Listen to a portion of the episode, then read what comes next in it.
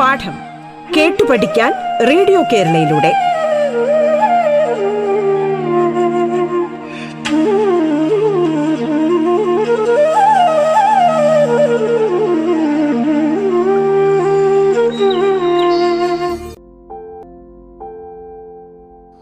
നമസ്കാരം. സംസ്ഥാന സർക്കാരിൻ്റെ ഓൺലൈൻ റേഡിയോ സംരംഭമായ റേഡിയോ കേരളയുടെ പാഠത്തിലേക്ക് ഏവർക്കും ഹൃദ്യമായ സ്വാഗതം.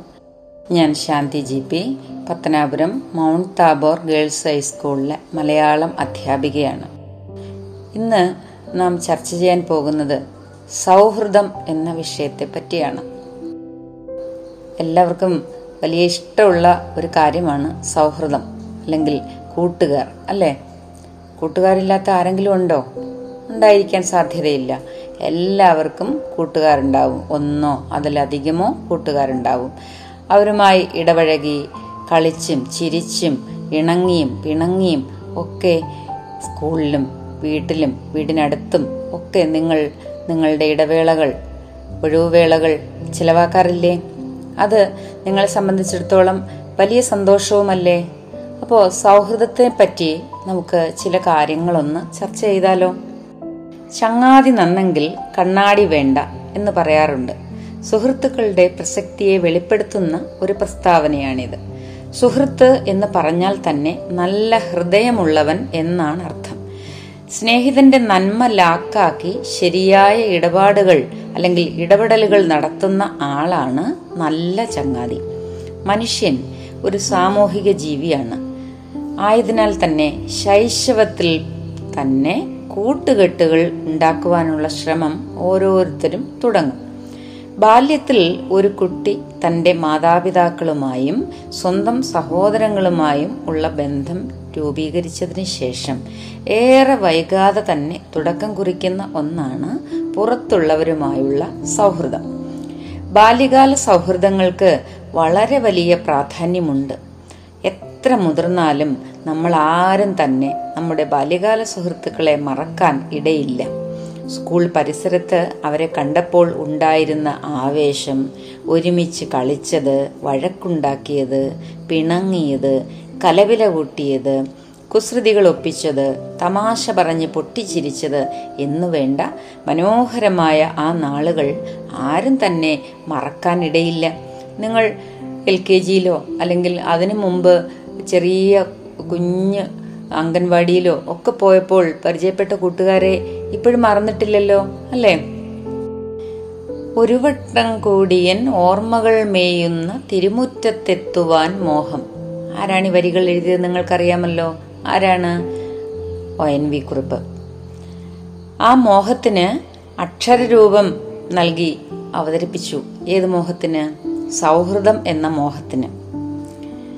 മുതിർന്നു കഴിഞ്ഞാലും പണ്ടത്തെ സുഹൃത്തുക്കൾ നമ്മുടെ ജീവിതത്തിൽ നിർണായക സ്വാധീന ശക്തികൾ തന്നെയാണ്. ഒരുപക്ഷെ പണ്ടത്തേക്കാൾ ഉപരിയായി പ്രശ്നങ്ങൾ പങ്കുവയ്ക്കുവാൻ, ഉപദേശങ്ങൾ ആരായാൻ, മതിമറന്ന് ചിരിക്കാൻ, പഴയകാലത്തേക്ക് ഒന്ന് തിരികെ പോകാൻ, നേട്ടങ്ങൾ അഭിമാനത്തോടെ പങ്കുവയ്ക്കാൻ നമ്മുടെ സ്വത്വം ശരിക്കും വെളിപ്പെടുന്നത് സ്നേഹിതരുടെ സംഘത്തിലാണ്. അതുകൊണ്ട് തന്നെ ബാല്യ കൗമാര കാലങ്ങളിൽ രൂപപ്പെടുന്ന സൗഹൃദ ബന്ധം വളരെ പ്രധാനപ്പെട്ടതുമാണ്. കുട്ടികളുടെ വളർച്ചയുടെ നാളുകളിൽ അവരുടെ സാമൂഹികവും വൈകാരികവുമായ വികാസത്തിന് നല്ല സൗഹൃദം അനിവാര്യമാണ്. സാമൂഹിക ശേഷി, പരോപകാരവാസന, ആത്മാഭിമാനം, ആത്മവിശ്വാസം എന്നിവയെല്ലാം കൂട്ടുകാരുമായി അല്ലെങ്കിൽ സൗഹൃദങ്ങളുമായി ബന്ധപ്പെട്ടിരിക്കുന്നു എന്നാണ് പഠനങ്ങൾ വെളിപ്പെടുത്തുന്നത്. തങ്ങളെക്കുറിച്ച് തന്നെ പഠിക്കുവാനും തങ്ങളുടെ വ്യക്തിത്വത്തെ തിരിച്ചറിയുവാനും കൂട്ടുകാർ സഹായിക്കുന്നു എന്നും പഠനങ്ങൾ വ്യക്തമാക്കുന്നുണ്ട്. കൗമാരകാലത്തിലെ സ്നേഹിതർ വ്യക്തിത്വ വികസന മേഖലയിലെ വെല്ലുവിളികളെ നേരിടുവാൻ നമ്മെ സഹായിക്കും. സൗഹൃദ ബന്ധങ്ങൾ വൈകാരികമായ വികാസത്തിന് മാത്രമല്ല, ശാരീരിക ആരോഗ്യ വർധനവിനും സഹായകരമാണ്. കൂട്ടുകാരുമൊത്ത് കളികളിലും വിനോദങ്ങളിലും ഏർപ്പെടുന്ന കുട്ടികൾ കായികമായി മെച്ചപ്പെട്ട അവസ്ഥയിൽ വളരുന്നതായാണ് മനസ്സിലാക്കപ്പെടുന്നത്. ചുരുക്കത്തിൽ, ഒരു വ്യക്തിയുടെ സമ്പൂർണ്ണ വികാസത്തിന് നല്ല സ്നേഹിതർ ചെലുത്തുന്ന സ്വാധീനം വളരെ നിർണായകമാണ്. ഇതൊക്കെ സൗഹൃദത്തിൻ്റെ ഏറ്റവും മനോഹരമായ വശങ്ങൾ മാത്രമാണ്. എന്നാൽ ഇതിന് ഒരു മറുവശമുണ്ട്. ചങ്ങാതി നന്നെങ്കിൽ കണ്ണാടി കാണുന്നത് പോലെയാണ് എങ്കിൽ ചങ്ങാതി നന്നല്ലെങ്കിലോ പൊട്ട കണ്ണാടി കാണുന്നതിന് തുല്യമാകും, അല്ലേ? സത്യവുമായി ഒരു ബന്ധവുമില്ലാത്ത വികൃത ചിത്രങ്ങളാവും നാം പൊട്ടക്കണ്ണാടിയിൽ കാണുന്നത്. മാത്രമല്ല, അതുപോലെയുള്ള സൗഹൃദങ്ങൾ നമ്മുടെ ജീവിതത്തിലേക്ക് എത്തിയാൽ ഉണ്ടാകുന്ന വിപത്തുക്കൾ ഒരുപക്ഷേ നമ്മുടെ ജീവിതം തന്നെ മാറ്റിമറിച്ചേക്കാം. അത്തരക്കാരുമായുള്ള സമ്പർക്കം ഭാവിയിൽ പലതരം പ്രശ്നങ്ങളിലേക്ക് നമ്മളെ തള്ളിവിടുകയും ചെയ്യും. അതുകൊണ്ട് നല്ല കൂട്ടുകാരെ തിരഞ്ഞെടുക്കുവാൻ നമ്മൾ ശ്രദ്ധിക്കണം. ഇക്കാര്യത്തിൽ അച്ഛനമ്മമാർ വളരെ ശ്രദ്ധ ചെലുത്തുകയും വേണം. നിങ്ങളുടെ കുഞ്ഞിൻ്റെ കൂട്ടുകാർ ആരൊക്കെയാണ്, അവരേതെല്ലാം സാഹചര്യങ്ങളിൽ നിന്നാണ് വരുന്നത്, അല്ലെങ്കിൽ അവരുടെ ഇടപെടലുകൾ ഏതെല്ലാം മേഖലയിലാണ് എന്നുള്ള കാര്യങ്ങൾ നിങ്ങൾ വളരെ വ്യക്തമായി മനസ്സിലാക്കിയിരിക്കും. സത്യത്തിൽ സുഖസമ്പാദനം ഒരു കലയാണ്. ചില കുട്ടികൾ ഇത് സ്വയം വികസിപ്പിച്ച് എടുക്കുന്നു. മറ്റു ചിലർക്ക് ഈ പാഠങ്ങൾ അച്ഛനമ്മമാർ സഹായത്തോടെ നേടിയെടുക്കുന്നു. മാതാപിതാക്കൾ തങ്ങളുടെ സ്നേഹിതരുമായി പെരുമാറുന്നത് എങ്ങനെയെന്ന് കാണുന്നതിലൂടെയാണ് കുട്ടികൾ ചിലപ്പോൾ ഈ പാഠങ്ങളൊക്കെ പഠിക്കുന്നതും അവരുടെ ജീവിതത്തിൽ പകർത്തുന്നതും. ഇളം പ്രായത്തിൽ തന്നെ ക്രിയാത്മകമായ ചില സാമൂഹിക കഴിവുകൾ വികസിപ്പിക്കുവാൻ നല്ല സ്നേഹബന്ധങ്ങൾ സഹായകമാകും. സാമൂഹിക ജീവിതത്തിലെ ഓരോ സാഹചര്യങ്ങളിലും ശരിയായി പെരുമാറുവാനുള്ള കഴിവിനെയാണ് സാമൂഹിക കഴിവുകൾ എന്ന് പറയുന്നത്. പങ്കുവയ്ക്കുക, അന്യരുടെ വികാരങ്ങൾ കണക്കിലെടുക്കുക, അന്യർ പറയുന്നത് കേൾക്കുക, അവരുമായി ആശയവിനിമയം നടത്തുക എന്നിവയൊക്കെ യഥാവിധി പ്രവൃത്തിപഥത്തിൽ കൊണ്ടുവരുവാൻ ഒരു കുട്ടിക്ക് കഴിയണമെങ്കിൽ അവന് നല്ല സൗഹൃദങ്ങൾ ഉണ്ടായിരിക്കണം. സൗഹൃദങ്ങൾ അതിനുള്ള അവസരങ്ങൾ അവന് സൃഷ്ടിച്ചു കൊടുക്കുന്നുണ്ട്.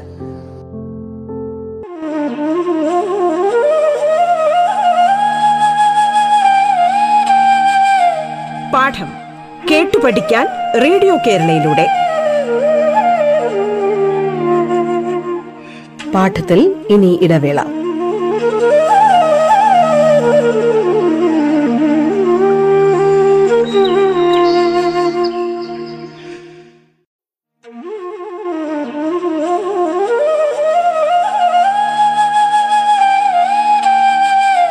പാഠം കേട്ടു പഠിക്കാൻ റേഡിയോ കേരളയിലൂടെ തുടർന്ന് കേൾക്കാം പാഠം.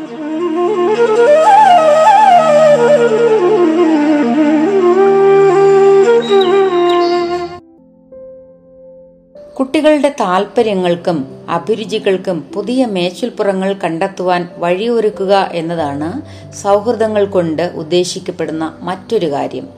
സമാനമായ താൽപ്പര്യങ്ങൾ ഉള്ളവരെ തിരിച്ചറിയുവാൻ ഈ സൗഹൃദങ്ങൾ മൂലം അവർക്ക് സാധിക്കുന്നു. ചിത്രകല, എഴുത്ത്, നീന്തൽ, വായന, നൃത്തം, കായിക വിനോദങ്ങൾ, സംഗീതം, സ്റ്റാമ്പ് ശേഖരണം, കരകൗശല വിദ്യകൾ, പൂന്തോട്ട നിർമ്മാണം ഇങ്ങനെയുള്ള പല മേഖലകളിലും താൽപ്പര്യമുള്ളവർ ഒരുമിച്ച് ചേരുമ്പോൾ അവരുടെ ആശയങ്ങൾ പരസ്പരം പങ്കുവയ്ക്കുന്നതിനും നമ്മളെ തന്നെ കുറച്ചുകൂടെ മെച്ചപ്പെടുത്തുന്നതിനും ഈ സൗഹൃദങ്ങൾ നമ്മളെ സഹായിക്കും. അതായത്, സമാന ചിന്താഗതിക്കാരുമായുള്ള ചങ്ങാത്തം കുട്ടികളുടെ താൽപ്പര്യങ്ങളെ ഉദ്ദീപിപ്പിക്കും.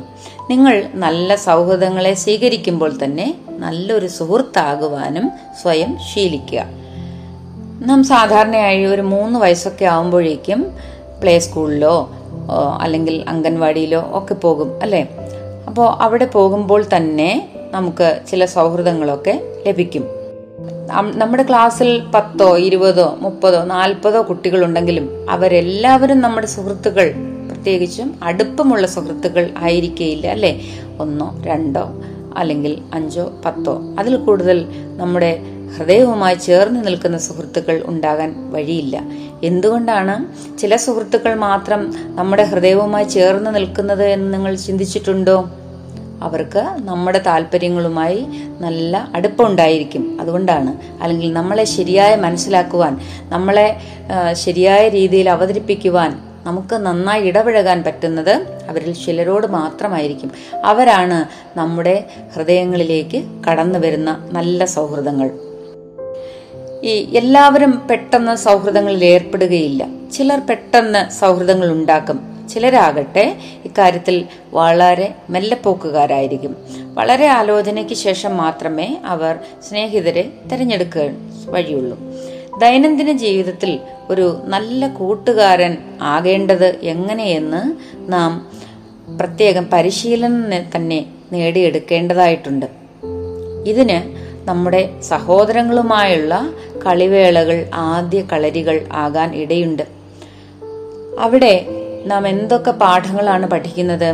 നമ്മുടെ വീട്ടിൽ ഒരു കളിപ്പാട്ടമുണ്ടെങ്കിൽ കുട്ടിക്കാലത്ത് സഹോദരങ്ങൾ അത് 2 പേരും ചേർന്ന് സന്തോഷത്തോടെ, സ്നേഹത്തോടെ, പരസ്പര ധാരണയോടെ പങ്കുവെച്ച് പരിശീലിക്കും, അല്ലേ?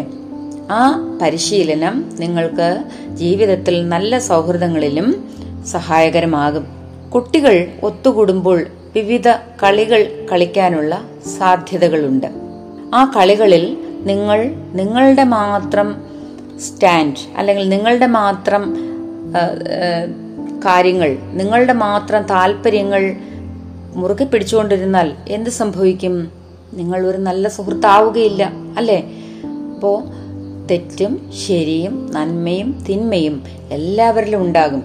നിങ്ങൾ അത് മനസ്സിലാക്കി നമ്മളെ തന്നെ ഒന്ന് അഡ്ജസ്റ്റ് ചെയ്താൽ സൗഹൃദങ്ങൾ ദീർഘകാലം നിലനിൽക്കും, ഒരുപക്ഷെ ആജീവനാന്തകാലം നിലനിൽക്കും എന്ന് നമുക്ക് പല പഠനങ്ങളും വ്യക്തമാക്കി തരുന്നുണ്ട്.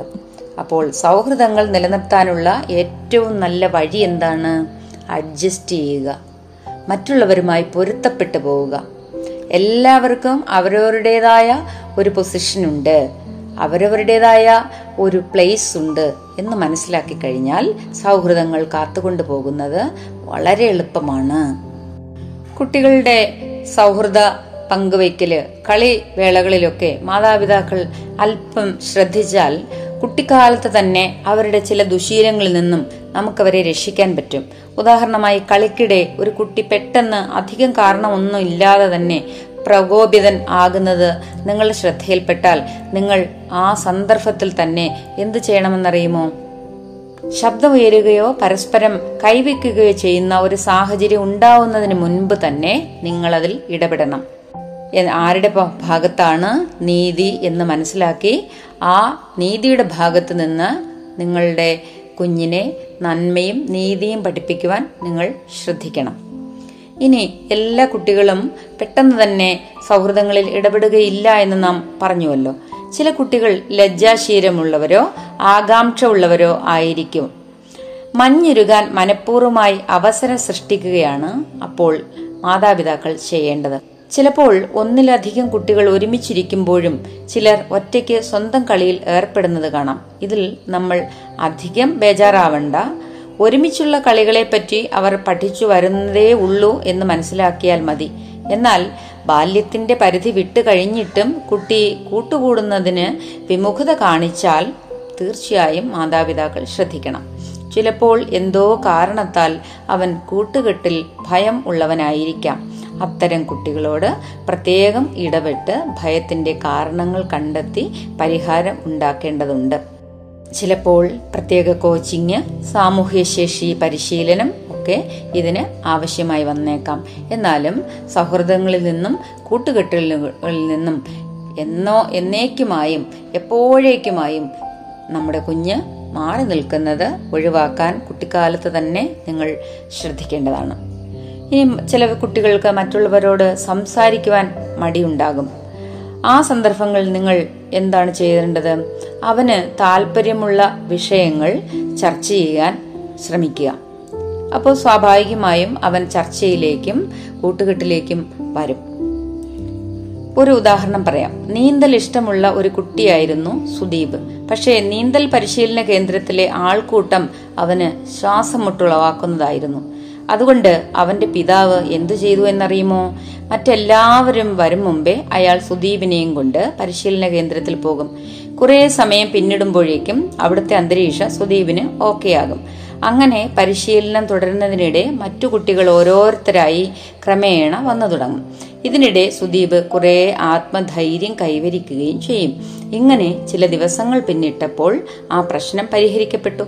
സൗഹൃദ പ്രശ്നങ്ങൾ ഒഴിവാക്കുവാൻ ഇങ്ങനെയും ചില മാർഗങ്ങൾ നമുക്ക് സ്വീകരിക്കാവുന്നതാണ്. ബാല്യകാല സൗഹൃദങ്ങളിൽ ഉയർച്ച താഴ്ചകൾ സർവ്വസാധാരണമാണ്. ചിലപ്പോൾ കുട്ടികൾ സ്നേഹത്തിനുമായി പിണങ്ങിയാവും നമ്മുടെ വീട്ടിലെത്തുക. പിന്നീട് അവൻ്റെ കാര്യങ്ങളെയെല്ലാം അത് ബാധിച്ചേക്കാൻ ഇടയുണ്ട്. സ്നേഹബന്ധത്തിൽ മിക്കപ്പോഴും വാദപ്രതിവാദങ്ങൾ ഉണ്ടായേക്കാം, വ്യത്യസ്ത അഭിപ്രായങ്ങൾ ഉണ്ടായേക്കാം. പക്ഷേ ഇത് മനസ്സിലാക്കുവാനും ഉൾക്കൊള്ളുവാനും കുട്ടികൾക്ക് വളരെ പ്രയാസം നേരിടും. എന്നാൽ നാം ഇക്കാര്യത്തിൽ മുതിർന്നവർ അല്ലെങ്കിൽ അധ്യാപകർ അല്ലെങ്കിൽ രക്ഷിതാക്കൾ ഇക്കാര്യത്തിൽ അല്പമൊന്ന് ശ്രദ്ധിച്ചാൽ ഈ ബാലിശമായ പെരുമാറ്റങ്ങളൊക്കെ നമുക്ക് കുട്ടിക്കാലത്ത് തന്നെ അവരിൽ നിന്നും മാറ്റി നിർത്തുകയും അവനെ നല്ലൊരു സമൂഹ ജീവിയായി വളർന്നു വരുവാനുള്ള പരിശീലനം നൽകുവാനും കഴിയും. ഇത്തരം സന്ദർഭങ്ങളിൽ രക്ഷിതാക്കളോ അല്ലെങ്കിൽ അവനോട് ഇടപെടുന്ന മുതിർന്നവരോ എന്താണ് ചെയ്യേണ്ടത്? കൂട്ടുകാരന് എങ്ങനെയാവാം ആ സന്ദർഭത്തിൽ അനുഭവപ്പെട്ടെന്ന് എന്ന് അവനോട് തന്നെ ചോദിച്ചു മനസ്സിലാക്കുക. തുടർന്ന് പ്രശ്ന പരിഹാരത്തിനുള്ള ചില മാർഗങ്ങൾ അവന് പറഞ്ഞു കൊടുക്കുക. അത് ചെയ്യുവാൻ അവനെ പ്രേരിപ്പിക്കുക. ഒരുപക്ഷെ കുട്ടിയുടെ പെരുമാറ്റം കൊണ്ട് അവന്റെ കൂട്ടുകാരനാണ് കൂടുതൽ മുറിവേറ്റിരിക്കുന്നതെങ്കിൽ അവന് തീർച്ചയായും ക്ഷമാപണം ചെയ്യാനുള്ള ഒരു പരിശീലനം നൽകുക.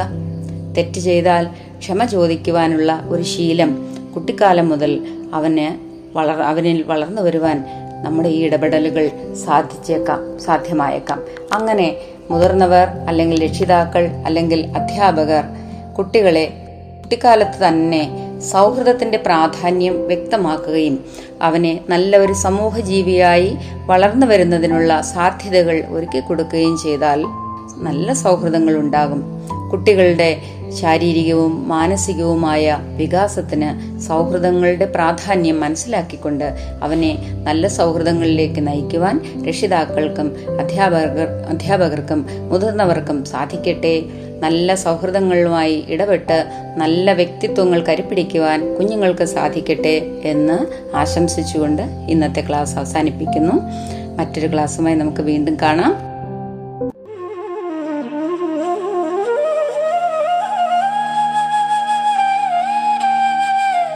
പാഠം കേട്ടു പഠിക്കാൻ റേഡിയോ കേരളയിലൂടെ പാഠത്തിന്റെ ഇന്നത്തെ അധ്യായം പൂർണ്ണമാകുന്നു. ഇനി അടുത്ത ദിവസം കേൾക്കാം. നമസ്കാരം.